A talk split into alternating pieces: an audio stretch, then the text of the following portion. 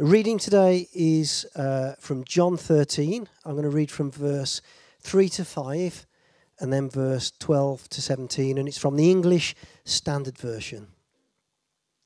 John 13, verse 3.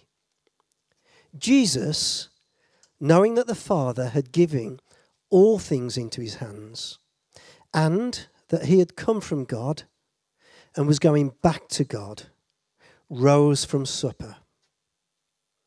He laid aside his outer garments and taking a towel, tied it round his waist. Then he poured water into a basin and began to wash the disciples' feet and to wipe them with a towel that was wrapped around him. Verse 12 When he'd finished washing their feet, he put on his clothes and returned to his place. Do you understand what I have done for you? He asked them. You call me teacher and Lord, and rightly so, for that is what I am. Now that I, your Lord and teacher, have washed your feet, you should also wash one another's feet. I have set you an example that you should do as I have done for you. Very truly, I tell you, no servant is greater than his master, nor is a messenger greater than the one who sent him. Now that you know these things, you will be blessed if you do them. Jesus laid aside and said, You will be blessed if you do them. As a bit of a recap, um, we're coming to the end of our Servant Heart series. Uh, Joe Clark kicked off the series highlighting the difference between a volunteer, a slave, and a servant, looking at the life of Ruth. He followed it up, looking at the heart to serve with Naaman's wife's servant girl. Then it was the character of a servant, where I talked about the life of Joseph, how characters formed in our assignment, even in confinement. Phil Miles looked at three parables to identify what servanthood looked like in the stories that Jesus told. And last week, Rachel Jenkins looked at the extravagance of the alabaster jar. That we don't give God our leftovers, but serve with abandon. And if you didn't get any of those, they're all on podcast on iTunes, or you can get them from the Junction 10 app. And I hope that over the past five weeks, God has spoken to you and that you've reflected on your servant heart. And I was saying to Rachel at the beginning of the service that um, you've been told for the last few weeks that there are no bookmarks left. Well, look what I've got. And there are lots of them on the desk. Now, I would like to think that the one or two that were left in the bottom of the steward's bag, God multiplied like he did with the, with the loaves and the fishes or it could just be that we forgot them and they were at the bottom of the bag. But I'd like to think that it was miraculous. Um, but today is Palm Sunday, the day that the church traditionally commemorates Jesus' triumphal entry, as we heard earlier, into Jerusalem, with a crowd hailing him as king, shouting, Hosanna, King of salvation. Today is the start of Passion Week, a week that will end in Jesus' crucifixion on Good Friday, Dave. And then the empty tomb and folded grave clothes of his glorious resurrection on Easter Sunday. And this final sermon in our Servant Heart series encourages us to gaze at Jesus, the servant king. I just want to draw out just a few themes from our text today. I want to talk about Jesus serving from sonship. And I want to talk about Jesus laying aside to serve. And I want to mention mantles. So, in the light of what Jesus did for us, today is not a day just to hear about this wonderful servant king. It's not a time, a time to just sit in our seats for 30 minutes and that's it. Don't leave here this morning just having listened to a bit more information. This morning, I plead with you right at the start right now that you resolve in your soul not just to listen with your ears, but to hear with your spirit. That you will leave here not only with information, but with revelation. That you this morning, 20th of March 2016, are willing to allow God to break into your life. That you say yes to let God show you how He wants you to be more like His precious Son. You see, the Bible has verses galore instructing us and inviting us to be more and more like Christ, to follow in His footsteps, to be imitators of Christ, that we should put on Christ, put on the new self created in the likeness of God in true righteousness and holiness. That we, with unveiled face, beholding the glory of the Lord, are being transformed into the same image from one degree of glory to another. So, this morning isn't a morning to passively listen to facts about Jesus, but instead ask the question how can I become more like him? How can I let God transform me more into Christ's likeness? How can I surrender to King Jesus' loving embrace? Because Jesus is King. On Palm Sunday, the crowd recognized him as King. At his trial, Pilate recognized him as King. At his crucifixion, it was written above the cross Jesus of Nazareth, King of the Jews. But you see, Jesus wasn't the king that the religious expected. Many religious leaders completely missed out on the one thing that they longed for. They missed out on Messiah. They missed out on Jesus' kingship because his kingdom was not the kingdom they were looking for. And it can be the same today. Jesus came with an offensive message to those religious leaders. He came to reveal God as Abba, as Daddy, and Jesus called himself Son. A message that was blasphemous to the Pharisees of his time and is still an obstacle to religious people today. You see, religion can cope with God as some sort of intellectual, far off concept. Religion can even accept father as a term because in the West, father's become a bit more of a formal way of addressing your parent. And it reminds me, I don't know whether you've seen the film Mary Poppins. At the very start, Jane and Michael Banks address their daddy, but they address him as father, the distant, aloof, authoritarian Mr. Banks. And I wonder how many people often see God that way. But Jesus used the intimate and childlike term that all Jewish sons and daughters uh, had learned right at the knees of their parents to address their daddy, their Abba. Two syllables made up of two very basic sounds, a, b, the easiest sounds that all our little babies make. But don't just take Jesus' word for his sonship. God himself confirmed it on the Mount of Transfiguration and at Jesus' baptism. This is my Son, whom I love. With him I am well pleased. Listen to him. But, but why is it important as we end our Servant Heart series that we start with a king, but we talk about a son? Proverbs 30, verse 21 and 22 says, Under three things the earth trembles, under four it cannot bear up. A servant who becomes a king, a fool when he's filled with food, an unloved woman when she gets a husband, and a maidservant when she displaces her mistress. And I just want to focus on that first one. Under three things the earth trembles, under four it cannot bear, a servant who becomes a king.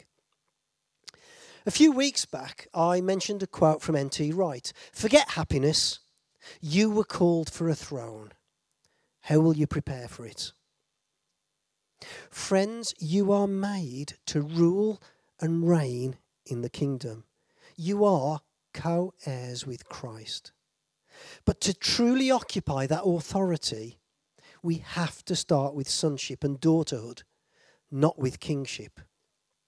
Because if we truly know, as Jesus did, that we are sons and daughters, if we have that intimate relationship with Abba, if we re- live from that revelation and experience of the Father's love, then our security is in that identity. And like Jesus, we can rule as kings and yet take the mantle of a servant. The proverb said that the earth trembles when a servant becomes a king. Why? Because a servant hasn't learned the mentality to reign. That verse in the Bible that's translated servant is also translated slave. And in fact, they're more or less the same thing. Um, slaves and servants in Jesus' time were on the lowest rung of the ladder. They were property. They weren't your Downton Abbey type servants. So, what mentality did these slaves, these servants have? They were worthless, they were downtrodden. No self confidence, low self esteem, no self worth. And if someone is a servant or slave, but not a son or a daughter, then the technical term for that is an orphan. A king has authority, and so the earth quakes at how that power is exercised by someone with a slave mentality, an orphan heart. You see, a servant with an unhealed orphan heart has some serious problems when it comes to power and authority compared to a son or a daughter. The orphan heart sees God as master, whereas the heart of a son or daughter sees God as father. An orphan heart is independent and self reliant. It doesn't live from reliance on God. It strives for praise and approval rather than living from approval in God's total acceptance and love. It lives by the law rather than the law of love. An orphan sees everyone else's faults and exposes them and accuses them in order to make the other look bad and themselves look better, rather than covering others with love while seeking to restore them in a spirit of love and gentleness. The orphan is guarded. The orphan has conditional expressions of love based on performance and meeting their own needs. Whereas a son or a daughter is, is open, is patient, affectionate. They lay their life down in order to meet the needs of others when they serve. Orphans fight for what they can get. Having the heart of a son or a daughter releases your inheritance. And when it comes to serving, an orphan's motive in serving comes from a personal achievement as they seek to impress God and others around them. Whereas a son or a daughter serves motivated by the deep gratitude for being unconditionally loved. So, can you see why the earth quakes? Can you imagine how orphans, servants who become kings, might exercise their rule? Can you see how they might use their authority? And perhaps you've seen such people at work or in your communities, maybe even at church. Driven, performance orientated, competitive, envious, materialistic, trusting in their own gift. The list goes on. We can't earn our sonship or daughterhood no matter how hard we try. We can't win it by performing well. We can't regain sonship or daughterhood with the Father because we can't regain something we never had. Instead, all we have to do is step into the embrace of the unconditional love of Father God and receive the heart of sonship and daughterhood that will displace the orphan heart. You see, love is the key because perfect love casts out fear. With a love filled heart of a son or a daughter, we can be prepared for a throne without any fear. We can become a kingdom and a royal priesthood who, like Jesus, takes on the mantle of a servant. And this is a long context, but it's the whole context for our scripture today. So let's go back to that verse that I read right at the beginning, unpack it, and see from the posture of sonship and daughterhood how we might follow our Master's lead. So, John 13, verse 3 said, Jesus, knowing that the Father had given all things into his hands, and that he had come from God and was going back to God. I'll pause there. The Apostle John begins this scripture in a very purposeful way. He doesn't start by talking about servanthood first. When he talks about Jesus, he talks about his confidence, his true origin, and his destination. In terms of his confidence, knowing that the Father had given all things into his hands, Jesus knew that he lacked nothing. He knew that the entire resources of heaven were at his disposal. He needed temple taxes. He told Peter to go and catch a fish, open the mouth, and there was enough money in there to pay his and Peter's temple tax. He had a massive crowd and a few loaves and fish. No problem. He prayed to heaven, gave thanks, broke it, and the multitudes were fed. And there were baskets left over. And in Passion Week, the sentiment of Jesus' endless access to heaven's unlimited resources is echoed in Gethsemane. When the crowd comes to take Jesus, Jesus says, Do you think I cannot call on my Father and he will at once put at my disposal more than 12 legion of angels? Jesus knew that he was operating from unlimited resources. But our world and our culture is based on a very deep rooted, zero sum capitalist system, which means if I win, you lose. If you win, I lose. And too often this can pervade the church in our Christian life. And we end up with a poverty mentality operating from a fear of lack rather than a confidence in abundance. But if our servanthood is rooted in confidence in abundance, because we really, really, really know that the Father loves us, then we can freely give because we've freely received. And we can totally rely on the resources of heaven to be at our disposal. But as well as confidence, Jesus also knew his true origin. Jesus was rooted in the fact that he had come from God. And we need to be the same, knowing that when we are born again, born from above, not only did we become sons and daughters, but we became citizens of a heavenly kingdom. That our true origin is no longer the earthly realm. We're in the earth, but not of it. Now we serve from a higher reality. Jesus knew his destination. He was going back to God.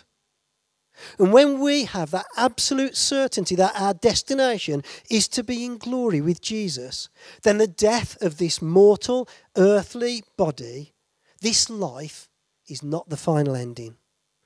Death has now sting, grave has now victory, and then our servanthood is focused on our destination and our heavenly reward. We build up treasure in a different kingdom.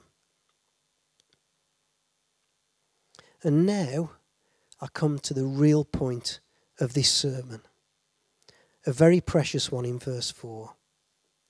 He laid aside his outer garments and taking a towel, tied it around his waist laying aside.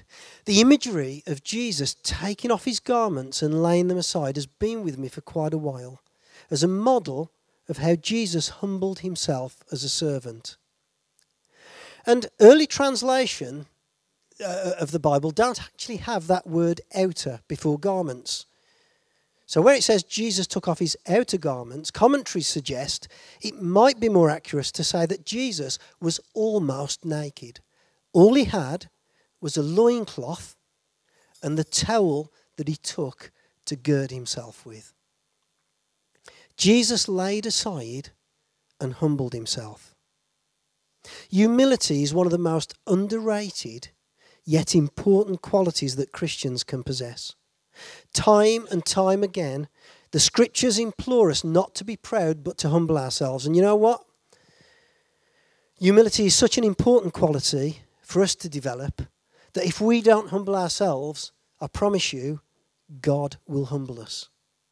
Matthew 23, verse 12 For those who exalt themselves will be humbled, and those who humble themselves will be exalted. James 4, verse 6 God opposes the proud, but shows favour to the humble. How we live this servant life is vitally important. When we lack humility, something that should be awesome turns terrible. Do you get that? When we lack humility, something that should be awesome turns terrible. Humility and love go hand in hand. If we serve but we're not humble, then serving becomes a tool to get what we want. And if I speak in tongues of men or of angels but do not have love, I'm only a resounding gong or a clanging cymbal. If my generosity isn't produced from humility and love, then generosity becomes a reinforcement of my pride. The gifts and the fruits of the Spirit need a foundation of humility. Jesus said, Blessed are the poor in spirit. Humility changes the way of your character. If you're steep in, steeped in humbleness, it changes your gifts. And love changes the whole expression of your life. Commentaries suggest that Jesus took off and laid aside his robe without seam. And this symbolizes laying aside his dignity and glory. The Bible talks about Jesus emptied himself, took on the form of a man to come to us, humanity. Jesus removed anything that would hinder him from the task set before him. This seamless uh, robe, this garment that Jesus laid aside, is sometimes called a mantle. What's a mantle? Uh, interestingly, Ian Williams, who's one of the national leaders in the AOG, recently wrote in AOG News uh, 1 Kings 19 relays the account of Elijah discovering Elisha in a field, ploughing with his team of 12 oxen. Whereupon Elijah goes up to him and throws his mantle, his cloak, over Elisha, resulting in Elisha taking his plough and tackle, destroying them, following Elijah, and becoming his right hand man. As we think about Jesus laying aside his mantle, just four things to quickly draw out about mantles. Number one, it's God that determines the size and the shape of our mantle. A mantle isn't ours for the choosing, but's determined by God ahead of time. Number two, God has more than one mantle for us to wear. Elisha wore the garb of a servant before he wore the mantle of a prophet. Joseph, who we heard of in this series, wore a number of different cloaks the coat of many colours, the cloak of head servant in Potiphar's household, the prisoner's uniform, and eventually the fine linens of royal palace. So, God determines the size and shape of our mantle. God has more than one mantle for us to wear. Number three, serving, which is what we're talking about today, serving positions us for the mantle God has designed for us. Serving positions us for the mantle that God's designed for us. Elisha served Elijah by supporting him in the mundane, ordinary tasks of everyday life. Joseph served in adverse circumstances, which ultimately positioned him for the mantle of leadership in the palace. And finally, we must learn to wait for the appointment and the appropriate mantle. We don't appoint ourselves, we must wait patiently for God's timing and God's fitting. Elisha waited to succeed Elijah, and his patience was rewarded with a double portion of Elijah's anointing. Joseph couldn't get himself out of prison, but as God's appointed time, he had meteoric promotion. And we need to learn to be patient as we journey through the seasons, the tests, the challenges, always remembering that God's timeline for our lives is perfect and that He positions us and covers us with the appropriate mantle for that time and that season.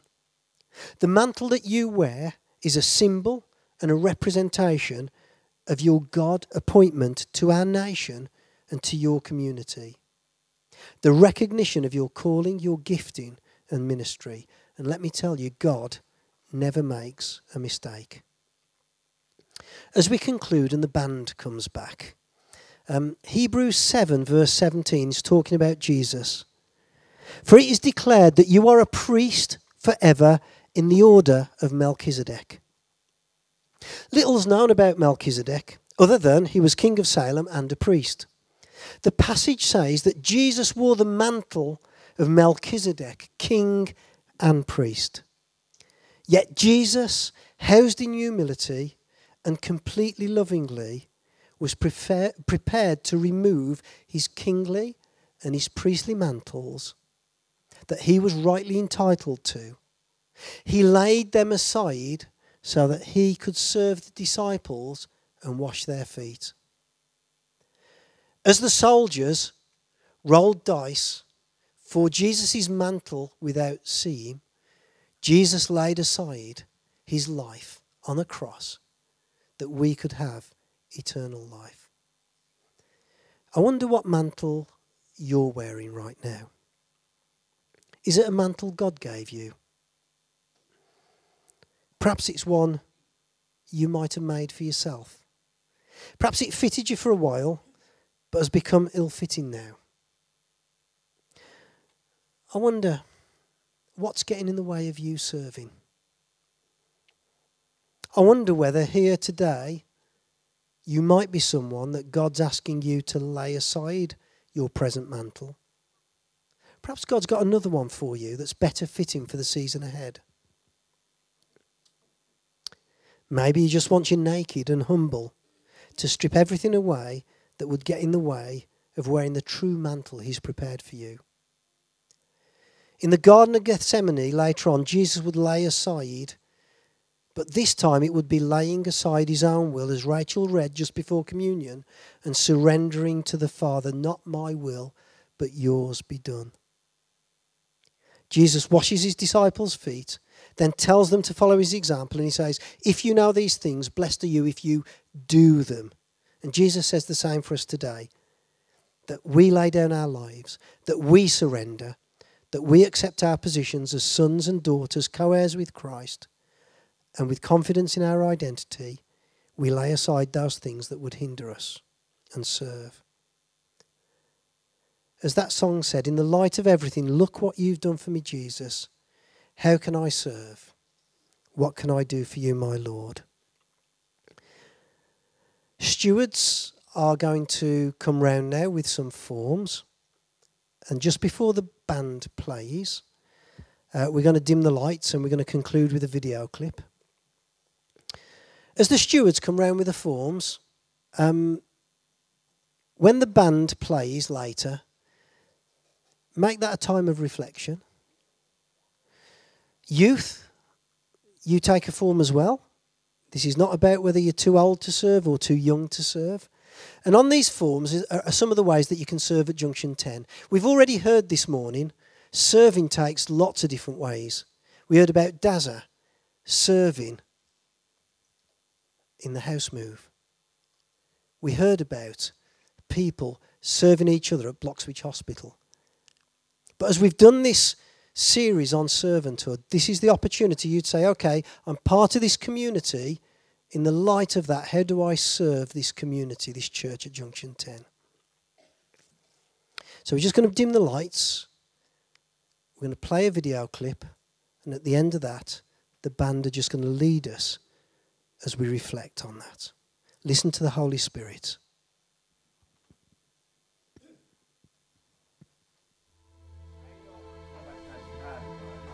Now, before the feast of the Passover, when Jesus knew that his hour had come to depart out of this world to the Father, having loved his own who were in the world, he loved them to the end. During supper, when the devil had already put it into the heart of Judas Iscariot, Simon's son, to betray him, Jesus, knowing that the Father had given all things into his hands, and that he had come from God and was going back to God, rose from supper. He laid aside his outer garments, and taking a towel, tied it around his waist. Then he poured water into a basin and began to wash the disciples' feet and to wipe them with the towel that was wrapped around him.